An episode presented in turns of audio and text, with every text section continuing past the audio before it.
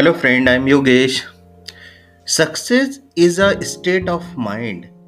If you want success, start thinking of yourself as a success. I'll repeat success is a state of mind. If you want to success, start thinking of yourself as success.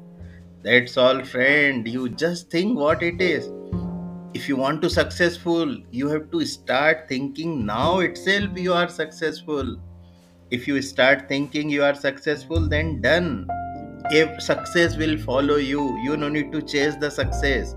Just your mindset should be as you are a successful person. That's all. I'm signing off. Thank you